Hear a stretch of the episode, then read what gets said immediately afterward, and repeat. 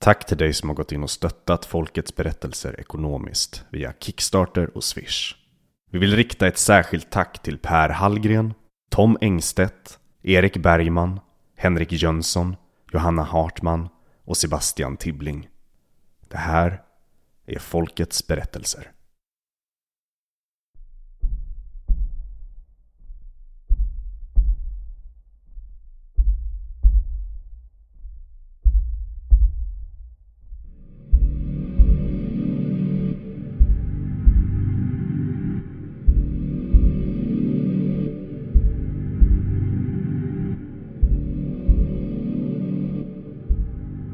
Det var en sån här fantastisk härlig dag. En sommardag, 14 juni. Eh, när liksom Sveriges sommar är som bäst. Och Helsingborg visar sin bästa sida. Solen skiner, ingen vind nästan. Eh, och vi hade bestämt att vi skulle käka middag tillsammans med äldsta dottern Beata och hennes sambo Rasmus. Och yngste sonen Zacharias. Vi bodde, då bodde vi strax norr om stan Eh, ett liten, liten ort som heter Laröd, ett villaområde. Och eh, i det här fantastiska vädret så bestämde jag oss att vi cyklar in och så käkar vi på ett härligt ställe som ligger på stranden här i Helsingborg. Och sagt och gjort, vi cyklar till, dit och ska käka och eh, allting är liksom så här bara supermysigt och superhärligt. Och en fantastisk middag. Och där på stranden när man käkar där så ser man liksom hur solen går ner och liksom, det är bara helt magiskt. Livet från sin bästa sida. Um, och sen ska vi hem. Eh, Zacke då, 15, skulle precis fylla 16, hade moppe, så han kör sin moppe hem. Beata och Rasmus, jag tror de skulle gå hem eller om de skulle ta bussen, jag minns faktiskt inte. Och Lotta och jag ska cykla tillbaka hem. Och då är det så här att när man, när man ska hem därifrån så är det, är, ska man upp för en ganska, ja den är inte brant men den är väldigt lång backe. Och det är en sån här backe som jag, jag gillar inte den här backen. Jag har aldrig gillat den backen. Men jag har ju kämpat upp för den massor med gånger. Eh, men den här kvällen av någon anledning så, så säger jag till Lotta, så här, kan, vi, kan vi ta en annan väg? Jag vill inte cykla upp för Tinkarsbacken. Kan vi ta en, kan vi ta en annan väg hem? Och jag vet liksom inte varför jag sa det, men ja, det vill jag göra. I vanliga fall så hade Lotta förmodligen sagt så här att, ja men okej, cyklar du en annan väg, jag tar Tinkarsbacken så ses vi hemma. Men också av någon anledning så, ja, men vi kom överens om att vi tar en, en, annan, en annan väg där backen är brant men lite kortare. Och vi cyklar upp för den backen. Eh, och någonstans här i mitten av backen så känner jag att jag börjar bli, alltså det är ovanligt trött. Alltså jag, jag fick liksom ingen luft. Och jag blev väldigt, väldigt trött och andfådd. Um, men det var liksom inte, inget konstigt egentligen. Jag bara kände att det var så här, shit vad trött jag blir. Och jag, lite så här nästan, så, nästan mjölksyrekänning i benen. Så jag säger till Lotta att, att alltså, shit, jag är jättetrött. Konstigt så här. Eh, och Lotta säger så att, ja men okej, ta det lugnt. Jag, jag cyklar i förväg så ses vi där uppe. Jag lägger henne på liksom lägsta växeln och ståtrampar, vet, gungar över cykeln så där för att komma upp. Eh, och känner bara att det här, jag får liksom, jag får ingen kraft, jag får ingen, det, det händer inget. Men jag kommer upp och när jag kommer högst upp på krönet eh, och då är liksom en, en, det här är en, en backe som är, det är liksom en, en promenadväg, det är nästan inte ens en cykelväg. Man kommer upp i ett villaområde där det är ganska mörkt. Solen hade ju gått ner, det blir inte helt mörkt på sommaren här. Men, men skymningen hade ju kommit i alla fall. Um, och jag kommer upp där på, liksom man kommer upp på ett litet krön och det är en, som en återvändsgränd på en gata i ett villaområde. Och jag minns bara att jag liksom, jag ser Lotta, hon står och väntar på mig och jag minns bara att liksom, jag, jag kan inte andas. Jag, jag, får, jag får ingen syre, jag får inte luft, jag kan verkligen inte andas. Och det sista jag minns, det är att jag ställer mig gränsle över cykeln. Vi bara ställer mig och håller cykeln. Och det sista jag minns är att jag säger, jag måste bara andas lite. Och sen blir det svart. När vi cyklade upp för backen så märkte jag att Mikko var långsam. Jag, han brukar vara den som knuffar mig upp för backen när inte jag orkar annars. Eh, så när jag hörde att Mikko sa eh, jag måste andas då, stannade jag min cykel och vände mig om och tittade på honom och jag såg direkt i hans blick att eh, han var inte där. Och samtidigt som jag tänker det så rasar han rakt över cykeln. Eh, jag kastar mig av min cykel, eh, tappar min mobiltelefon i, när jag slänger mig av, men det märker jag inte utan på något sätt vänder jag Mikko om, jag ropar på honom. Jag ser och känner att där är ingenting. Där är ingen andning, ingen puls. Alltså där är verkligen ingenting. Eh, jag börjar slå på honom i ansiktet och så ska jag ringa efter en ambulans och då är min telefon inte i väskan. Men den ligger precis bredvid Mikko på gatan. Så jag slår 112, sätter telefonen på högtalare och börjar göra hjärt-lungräddning. Eh, hade någon frågat mig innan om jag kan HLR så hade jag bara skrattat och sagt nej, det kan jag inte. Men på min tidigare arbetsplats har vi gjort det några gånger, det har varit obligatoriskt. Och man har ju suckat och gått dit för att det tar ju av ens tid. Och idag är jag ju så tacksam att, att jag gick på de lektionerna för det satt nog i ryggraden på något vis. För jag började direkt göra kompressioner på Mikko och eh, samtidigt som en röst svarade på 112. Eh, och jag skrek, jag tror att jag skrek att eh, min man håller på att dö, jag måste få en ambulans. Och så skrek jag att adressen vi var på. Och hon bad mig ta det lugnt och beskriva situationen. Och det försökte jag. Eh, men samtidigt så tryckte jag hela, hela tiden eh, på Mikko och försökte hålla igång liksom någon form av regelbundenhet och trycka det hårdast jag kunde. För jag visste ju att om jag trycker det hårdast jag kan så kan jag trycka ännu, ännu lite hårdare. Det går aldrig trycka för hårt. Och hon, eh, tjejen på 112, hon räknar med mig hela tiden till 30. Och under tiden så pratar jag hela, hela tiden. Det sista som överger en människa är hörseln. Hade jag också någonstans i bakhuvudet. Så jag skällde och jag grät eh, och jag skrek och jag sjöng. Jag sjöng lite Carola. Slutade ganska snabbt med det, så jag var ändå lite vid mina sinnesfulla bruk. Får jag fråga, varför just Carola? Eh, nej men det är den Hej Mikko. Eh, fast, eller Hej Micke. Fast jag gjorde om den. eh, men jag sansade mig rätt snabbt där. Men det pendlade. I tio minuter väntade vi på ambulansen. Och det var bara jag där. Jag minns jag satt på mina knä och tittade medan jag gjorde kompressioner.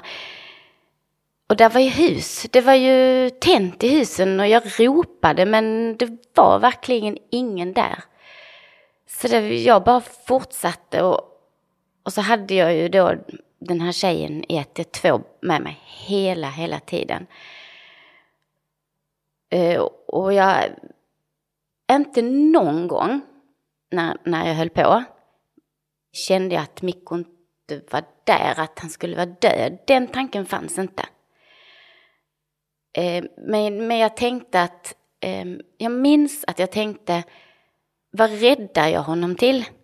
Alltså han vill inte bli en grönsak. Jag visste att han inte ville bli det. Och samtidigt så tänkte jag, men det är inte jag som bestämmer det. Jag gör bara allt jag kan. Och sen får det bli vad det blir. Och sen tänkte jag att amen, jag måste påminna honom om att allt som finns kvar och allt han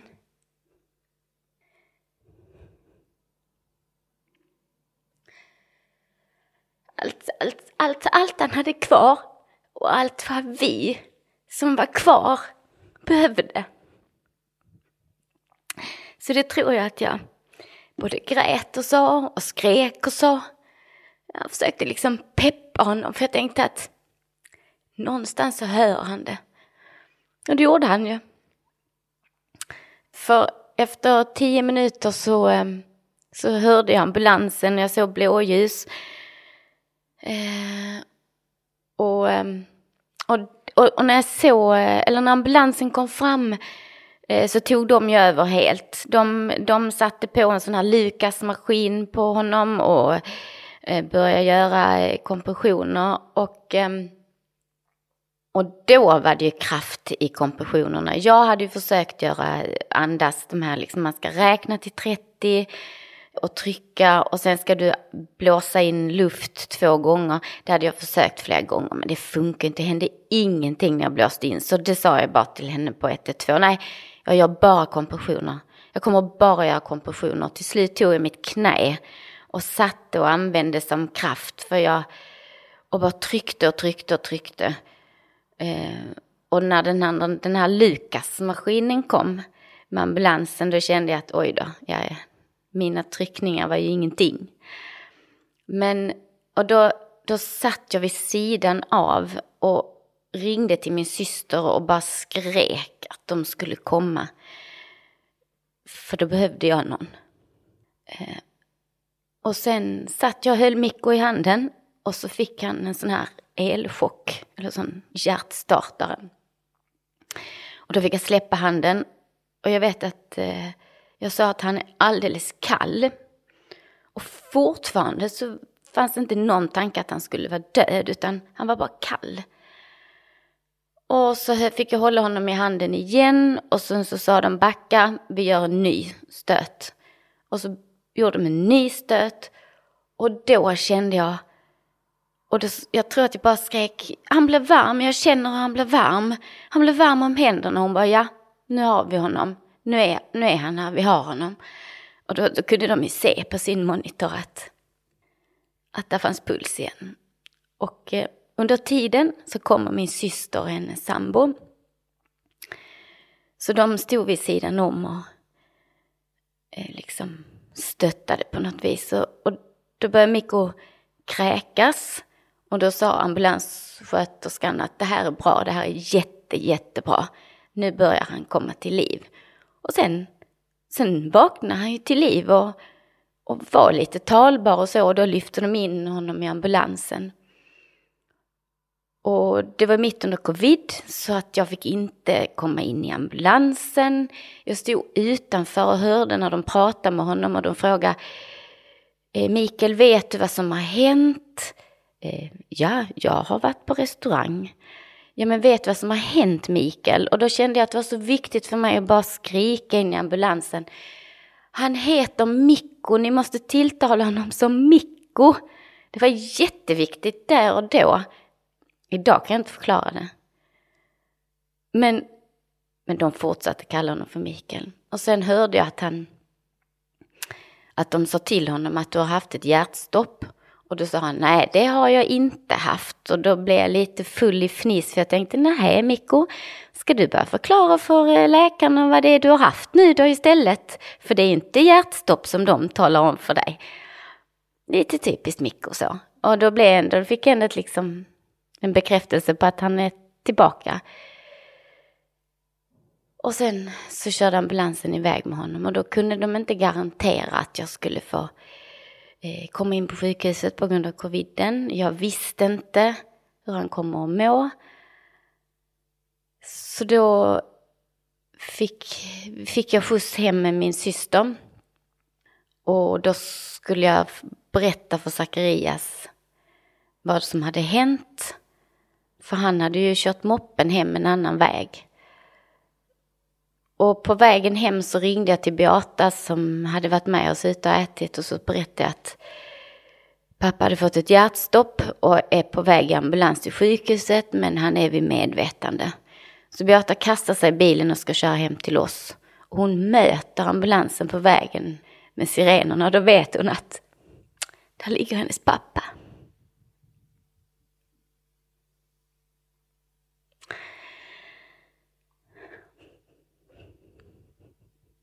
Men jag åkte hem och pratade med Zacharias och åkte sen in till sjukhuset.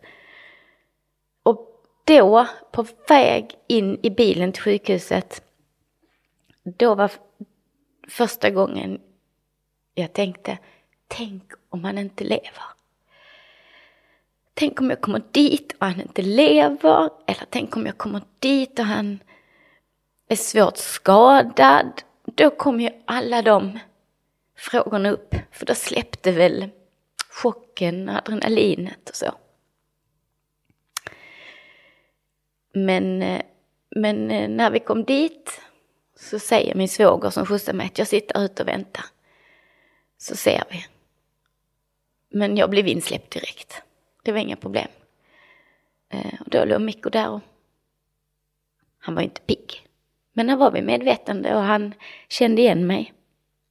Sen fick jag följa med upp på avdelningen, men det minns han ju inte. Men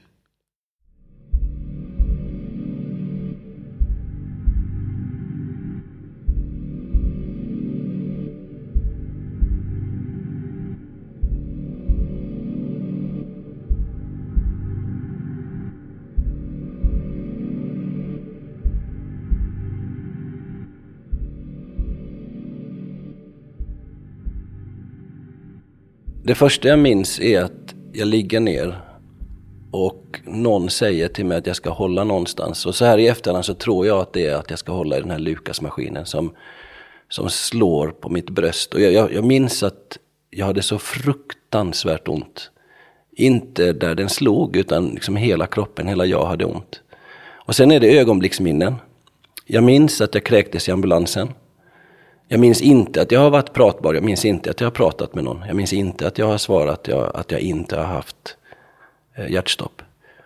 Jag minns väldigt, väldigt fragmentariskt att jag har varit på akuten på sjukhuset. Jag minns ingenting om ambulansfärden överhuvudtaget. Jag minns inte om jag har pratat eller sagt något på akuten. Jag minns att jag blev förd till avdelningen och jag minns att Lotta var med. Och jag minns att jag kräktes där uppe också. Och jag har för mig att det var där de sa att det är helt naturligt och att det är jättebra. Men sen minns jag ingenting mer. Och jag vet att jag åkte till Lund för att göra eh, en ballongsprängning. Jag hade orsaken, tror de, till att jag fick hjärtstopp eh, var att jag hade en förträngning i ett kranskärl eh, på utsidan av hjärtat. Och på samma, i samma område, på samma ställe, så hade jag också hjärtmuskelinflammation. Och det var den kombon som var en, en bomb som var på väg att brisera. Um, ehm, men jag minns ingenting om färden ner till Lund. Eller väldigt lite. Och jag minns väldigt lite av ingreppet nere i Lund. Men ungefär efter ett dygn så börjar liksom minnena komma tillbaka. Och det som är märkligt är att jag har ju tydligen varit medveten. Jag har ju pratat med folk under det här dygnet. Men jag minns väldigt, väldigt lite av det. Alltså nästan inga minnen. Fragmentariskt. Det som är lite läskigt så här i efterhand också, det är ju att den här liksom, bomben som var på väg att brisera. Jag, grejen är att jag hade ju haft, under, under ett tag så hade jag känt att, så här, men varför blir jag så andfådd när jag går i trappor? Och kanske typ i en månad eller två, tre, så hade jag känt att eh, ja, men jag blir jättetrött. Men så äter jag blodtryckssänkande medicin. Och så tänkte jag att men det kanske är en biverkan av det då, att jag blir lite andfådd. Så att det här hade ju kunnat hända egentligen när som helst, var som helst. Där jag hade fått lite puls. Och nu valde, alltså nu tänk, alltså hade det inte hänt, hade det inte hänt just där, just den kvällen och att Lotta var med, så hade jag ju inte suttit här och berättat om det. Då hade jag ju inte varit här. Så, eh, ja. Det var ju en jäkla tur att du var med älskling. Mm. Mm. Så det, det, fick jag. Så de gjorde en, en ballongsprängning, eh, satte in en stent och sen fick jag en sån ICD, inopererad då, alltså en inopererad hjärtstartare. Så skulle det hända igen så har jag då en, en liten rund puck under huden, under vänster nyckelben, som är en hjärtstartare. Så att skulle den stanna så det är helt magiskt. Kan du tänka dig? Den är rund och cool. Jag sa, frågade dem, kan man inte få den i mitten med lampor på? Så lite som Iron Man. De bara garvade. Men eh, ja, så den sitter där eh, som en slags livförsäkring. Det är perfekt. Kanonbra. Det, det, och det, en annan kul grej är så här att jag, eh, när jag hade fått den inopererad så testade de ju den efteråt. Om den funkar som den ska och man kollar batterinivån och allt det där. Och då gör, de, gör man det med bluetooth. Så att det är skitskumt för då rullar då eh, den här vårdpersonalen, sköterskan eller läkaren, jag vet faktiskt inte vad det är för någonting, rullar in en vagn och så med bluetooth kopplar de upp sig mot min hjärtstartare och sen, det här är riktigt läskigt, så nu höjer vi din puls lite. Ja, så känner jag pulsen, nu sänker vi din puls lite. Och så sänker de pulsen lite. Så ditt hjärta styrs med, med en bluetooth? Ja, så de styr mitt hjärta på liksom, avstånd med bluetooth. Och det som är coolt är att när bluetooth skapades så var, var jag, höll jag i att skapa och lansera det varumärket globalt. Så det var ett sån härligt sammanträffande. Den här teknologin som jag fick vara med på ett litet hörn och lansera globalt. Den hjälper till nu att styra mitt lilla hjärta kan man säga. Det är coolt.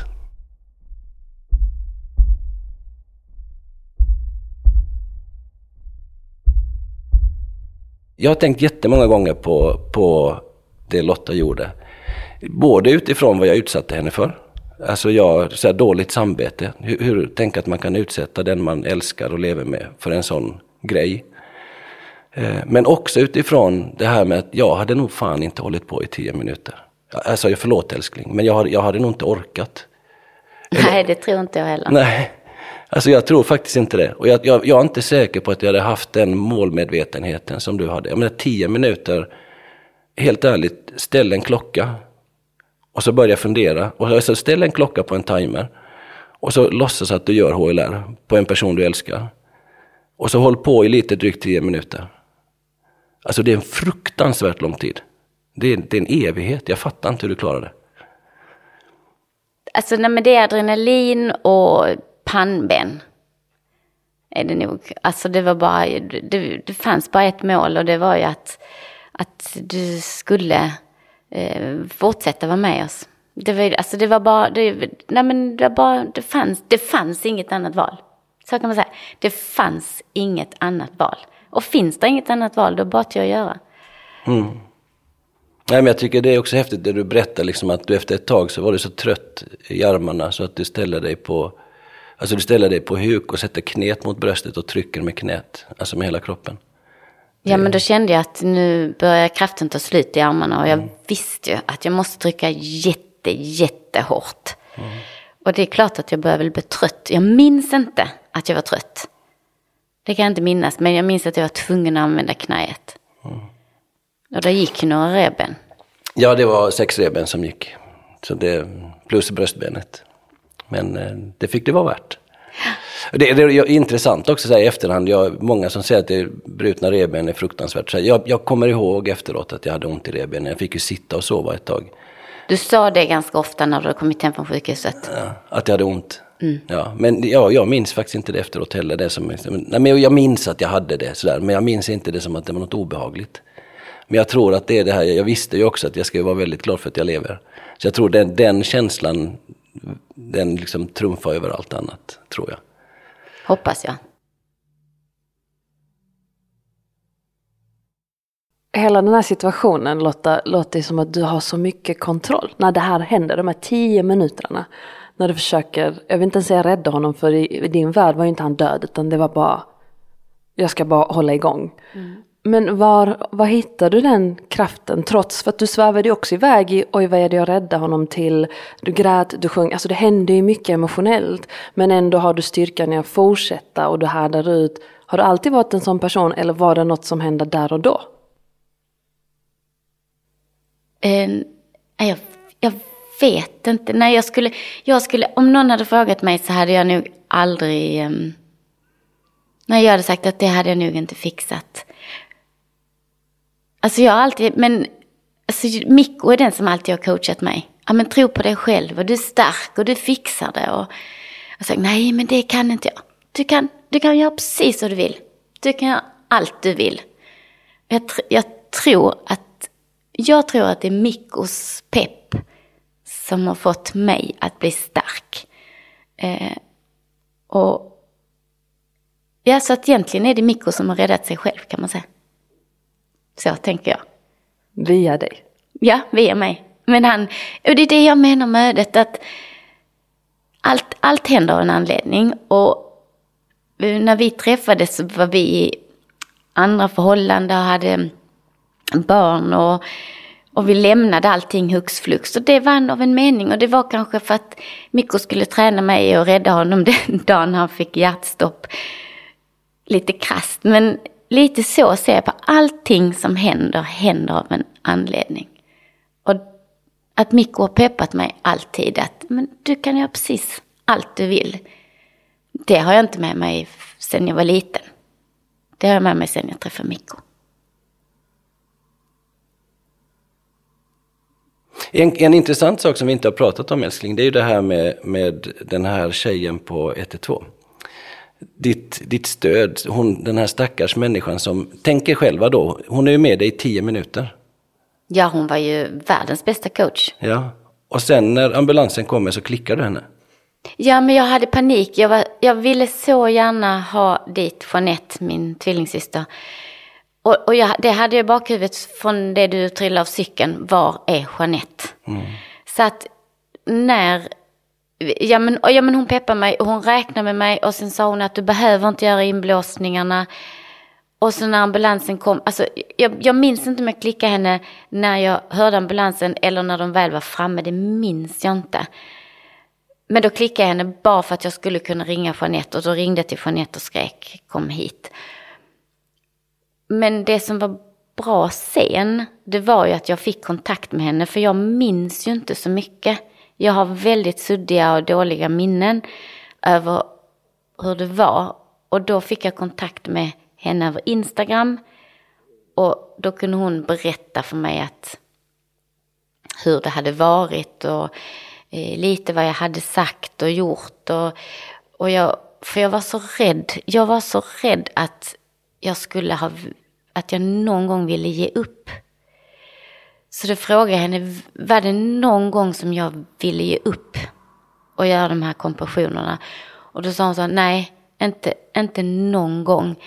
Eh, du tappade fokus en gång, men, men sen samlade du dig igen. Och då blev jag lite full i skratt, för när hon, när hon sa det eller skrev det, då minns jag att jag en gång sa så här, jag brukar inte svära, men då sa jag, men vad fan är den där jävla ambulansen?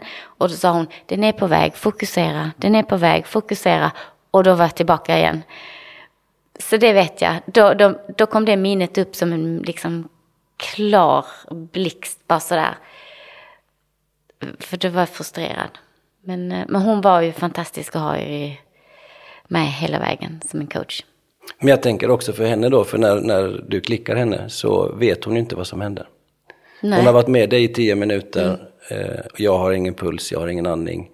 Men jag sa tack innan jag la på. Du gjorde det? Ja, det är ja. bra. Det är bra. Ja, men jag kan förstå hennes situation då, vad hände här? Så, så när, eh, när hon sen fick veta att jag hade överlevt så måste det säkert ha känts lite nice. Mm. Det, är ju, det... det är sånt de här stackars larmoperatörerna kanske inte får reda på. Vad Nej, hände sen? det får de ju oftast inte. Nej.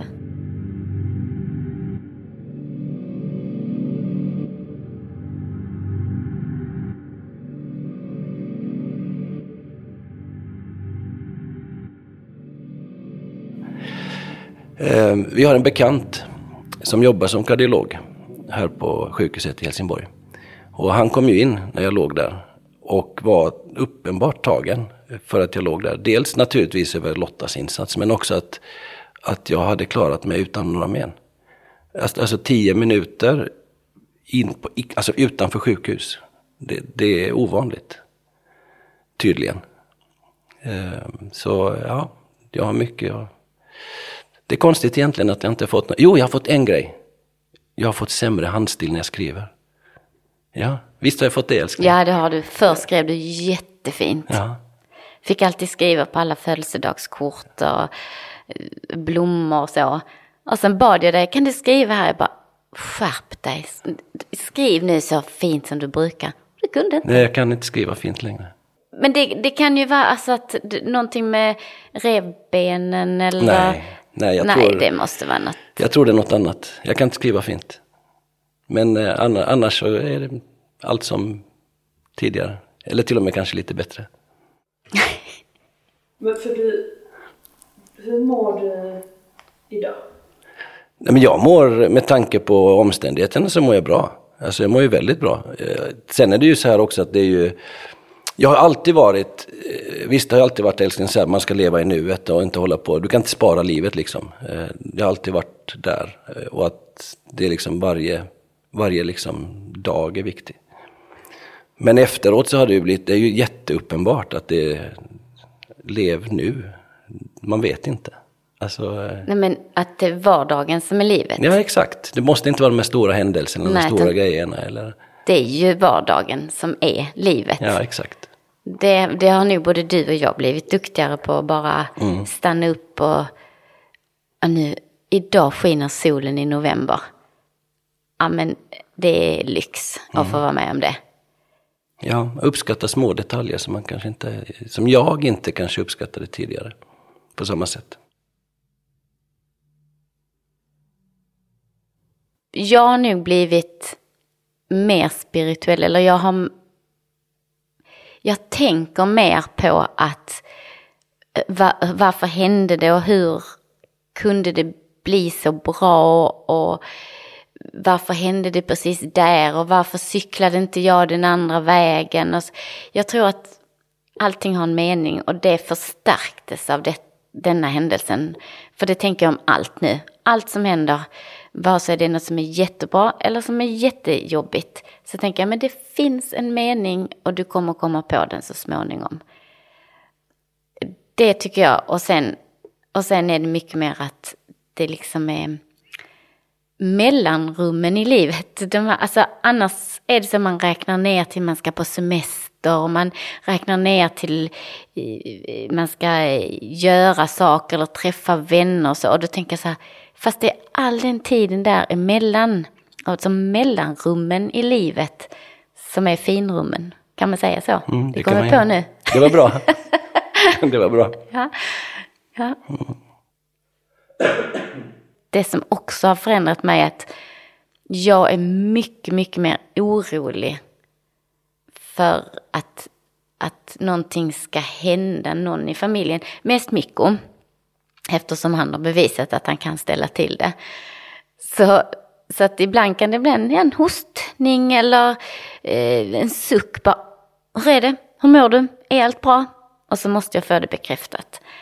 Eh, men det är samma om barnen är iväg någonstans så vet jag att livet är skört. Det kan hända vad som helst, när som helst så, och, och det, det är tufft. Så det, det har blivit mer tydligt på något vis också. Men det är också det som gör att, att man värdesätter tiden också. Tycker jag. Nej, men jag håller med. Jag, jag kanske inte är lika övertygad om att allting är förutbestämt. Eller kanske inte det du menar egentligen. Men jag tror ju på det här med att det finns kvaliteter. Alltså det finns då punkter i tiden eller punkter i rummet eller punkter i livet. Där saker sammanfaller på ett märkligt sätt. Jag, jag tror det kan vara slumpen, det kan vara någonting annat. Men jag tror att det sammanfaller. Det finns som en sån här ökad kvalitet i vissa punkter. Och jag tror den här incidenten är en sån, alltså just det här som Lotta säger att i nio fall av tio så hade hon cyklat själv. Den här Tinkarsbacken som jag inte gillar. Och sagt att vi ses hemma, vi kollar vem som är, kommer hem först. Ehm, men inte den här kvällen, av någon anledning. Och jag tror att det är, liksom, det är så många saker som samma... Och just att HLR-träningen, att de, du har gått många gånger på HLR-träningen om jobbet. Um, det här hade kunnat, som jag sa, hända någon annanstans, men det hände just där och då. Jag tror att det är en sån här punkt i rummet och tiden och livet som har en sån här ökad kvalitet. Och att du orkade göra det i drygt tio minuter. Det är också en sån här, ja. Och de, de, eh, de punkterna finns ju där. Man, jag tror det är viktigt att, jag försöker i alla fall vara väldigt mottaglig för dem. Att försöka liksom, de behöver inte vara livsviktiga eller så här megastora, men de finns där. De här små kvalitetspunkterna. Och de behöver vi hitta. Nej, men en sak som, som eh, jag också har fått bekräftat är ju att den här idén om att vi har kontroll över våra liv, att det faktiskt är en chimär. Det, det finns ingenting som är kontroll. Det finns bara en idé om kontroll. Utan det, vi lever ett liv. Och antingen så väljer vi att liksom uppskatta och hänga med och verkligen liksom vara i livet. Eller så går vi och inbillar oss att ja, men vi kan planera allt och vi, kan, vi vet vad vi ska göra om ett år eller två år och vi har koll på läget och sådär. Det har man ju ingen aning om. Vad som händer nästa vecka eller ens imorgon. Så... ehm, Ja men det, för mig känns det skönt. Jag gillar det. Men alltså, tänker inte du, det brukar jag tänka på ibland, hur mycket mer tacksam jag är efter det. Alltså för allt. Ja. Vad som än händer så är jag liksom tacksam. Bara wow, jag får vara med om detta eller eh, allt vi gör tillsammans. Att, åh, att du är med. Jo, det tänker jag ofta. Och just som du var inne på förut också, att det behöver inte vara stora grejer heller. Nej, nej. Utan bara liksom, ja, vi, förra helgen hade vi en riktigt, riktigt härlig långpromenad med hundarna. Och då gick jag också och tänkte så här liksom, jag gick verkligen aktivt och tänkte att det här hade ju kanske inte jag kunnat uppleva. Nej men och och jag tänker, för att då när du låg på sjukhuset och jag var, var hemma och man, vi visste inte riktigt hur du skulle vara liksom. Och då tänkte jag så här, tänk om det inte går bra. Och jag kommer aldrig mer att gå ut och äta på en restaurang. För när, när vi är ute och äter på restaurang så har jag så svårt att välja vad jag ska äta. Och så till slut så väljer jag någonting. Och så vet jag att Mikko väljer ju det andra som jag valde mellan.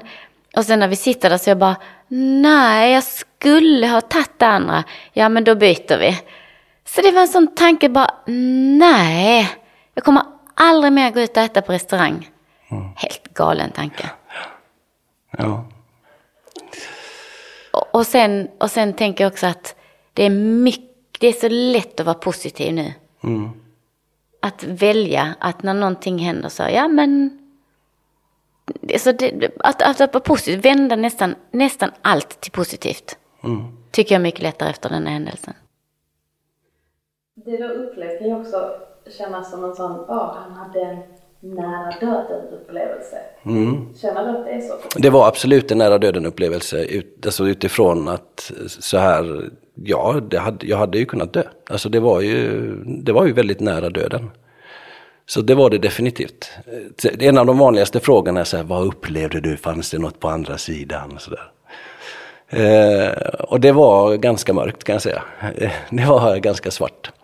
Så, men, men grejen är så här, jag är ganska säker på att skulle jag dö eh, på ett liknande sätt så skulle jag uppleva det exakt likadant. Alltså jag hade upplevt exakt samma sak om jag hade dött på ett liknande sätt. Och det var inte alls läskigt. Eller så obehagligt, utan det var nästan lite åt andra hållet. Alltså, den sista, sista, sista saken som jag minns och när det blir svart, det var inte, jag, jag var inte rädd eller det var inte liksom läskigt eller farligt utan det var, det var bara, det bara blev så. Um, och sen, men sen var det, sen är det lite konstigt för att, och det här kan ju vara så här, så här efterhandskonstruktion som hjärnan gör. Men det var ju helt svart. Ja, det hände ingenting och jag minns ingenting. Men ändå var det någonting. Men jag vet inte, och det var inte ett liv och det var inte så här ljuset i tunneln och det var ingenting sånt. Men det var någonting. Eh, och som jag inte har någon aning om vad det är för någonting. Jag vet inte ens vad jag ska... Men inte liksom, ingenting av någon... Jag har kollat lite på så här andra som har varit nära döden och berättat. Jag känner inte igen någonting. Men, men det var ändå någonting. Kan det ha varit eh, Hej Mikko? det kan ha varit Carola. Det kan ha varit Carola. Kan ha varit Hej Mikko. Men eh, ja, det kan, men ja, faktiskt Lotta, kan, det kan ju varit så också att det var ju som du själv sa, det sista som överger eh, hörseln, eh, sägs det. Det kan ju varit det. Att jag någonstans i min så här, i mitt omedvetande ändå var lite medveten om det som hände. Jag vet inte. Men, för det, någonting fanns det.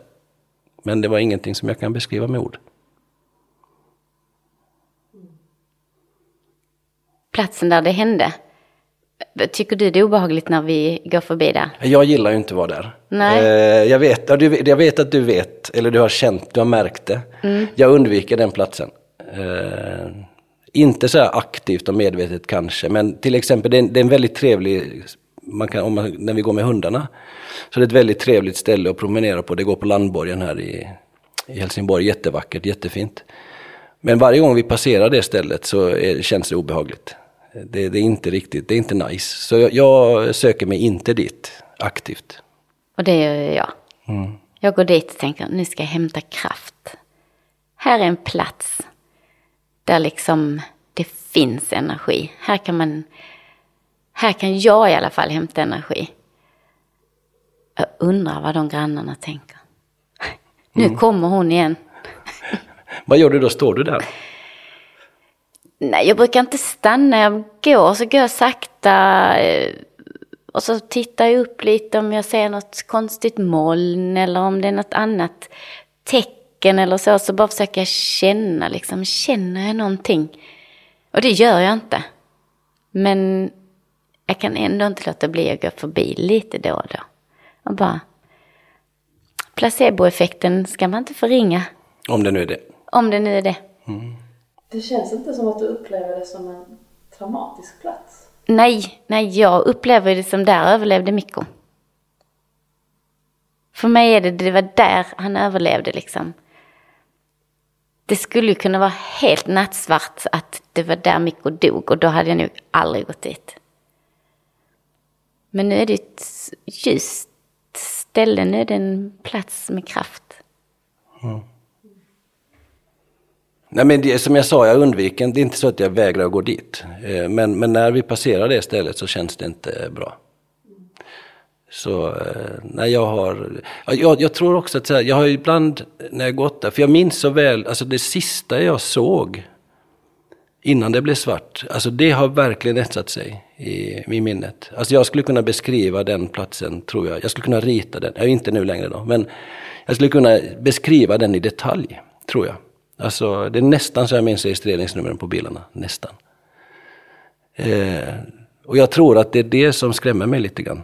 Att jag minns den bilden så väl. Alltså precis millisekunden innan det blev svart. Så det, det kan vara det som skrämmer mig, jag vet inte. Men det känns, inte, det känns lite obehagligt att vara där. Det gör det. Kan de här minnena fortfarande, alltså du sa ju att du har väldigt fragmenterade minnen. Kan de, eh, alltså, kan man fortfarande än idag att det kan dyka upp nya? Nej, det har det inte gjort. Alltså det, jag har inte fått eh, tillbaka, alltså det har inte blivit bättre eller mer minnen från eh, det första dygnet.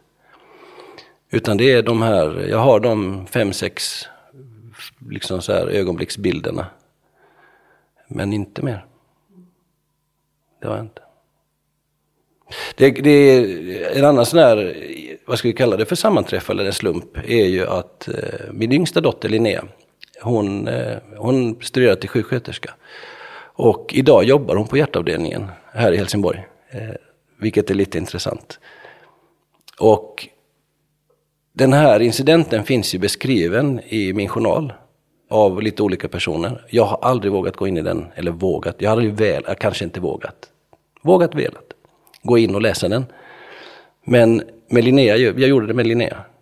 Så att vi har kollat igenom vad det står. Hur var det? Ja men det, det var, det var nog ganska okej faktiskt. Tycker jag. Hon kunde ju ge, hon kunde ju förklara saker som inte hade kanske begripit, alltså utifrån ett medicinskt perspektiv då. Men nej, det kändes nog ganska bra.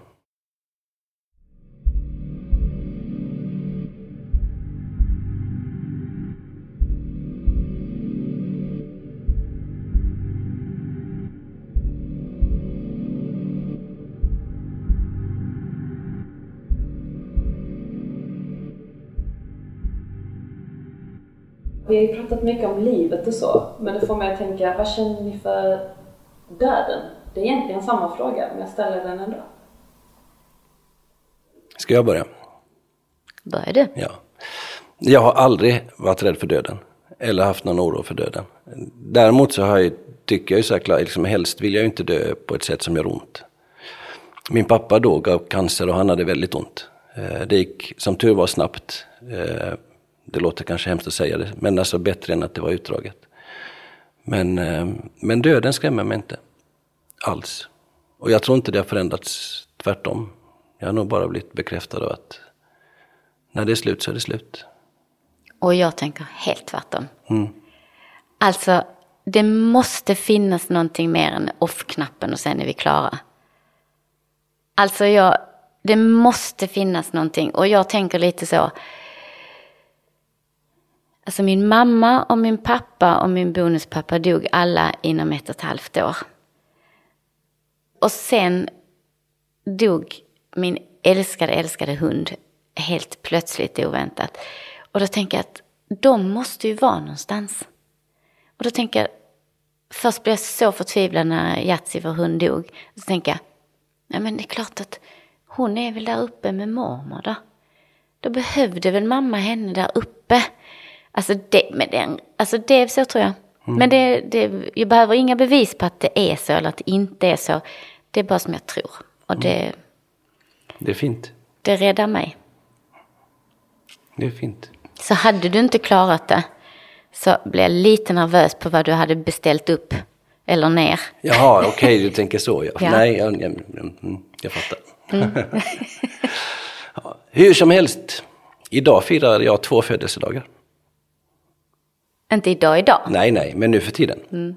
Så jag har en födelsedag eh, som är 2 maj. Och sen har jag en ny födelsedag som är 14 juni. Och den har vi firat varje år sedan dess.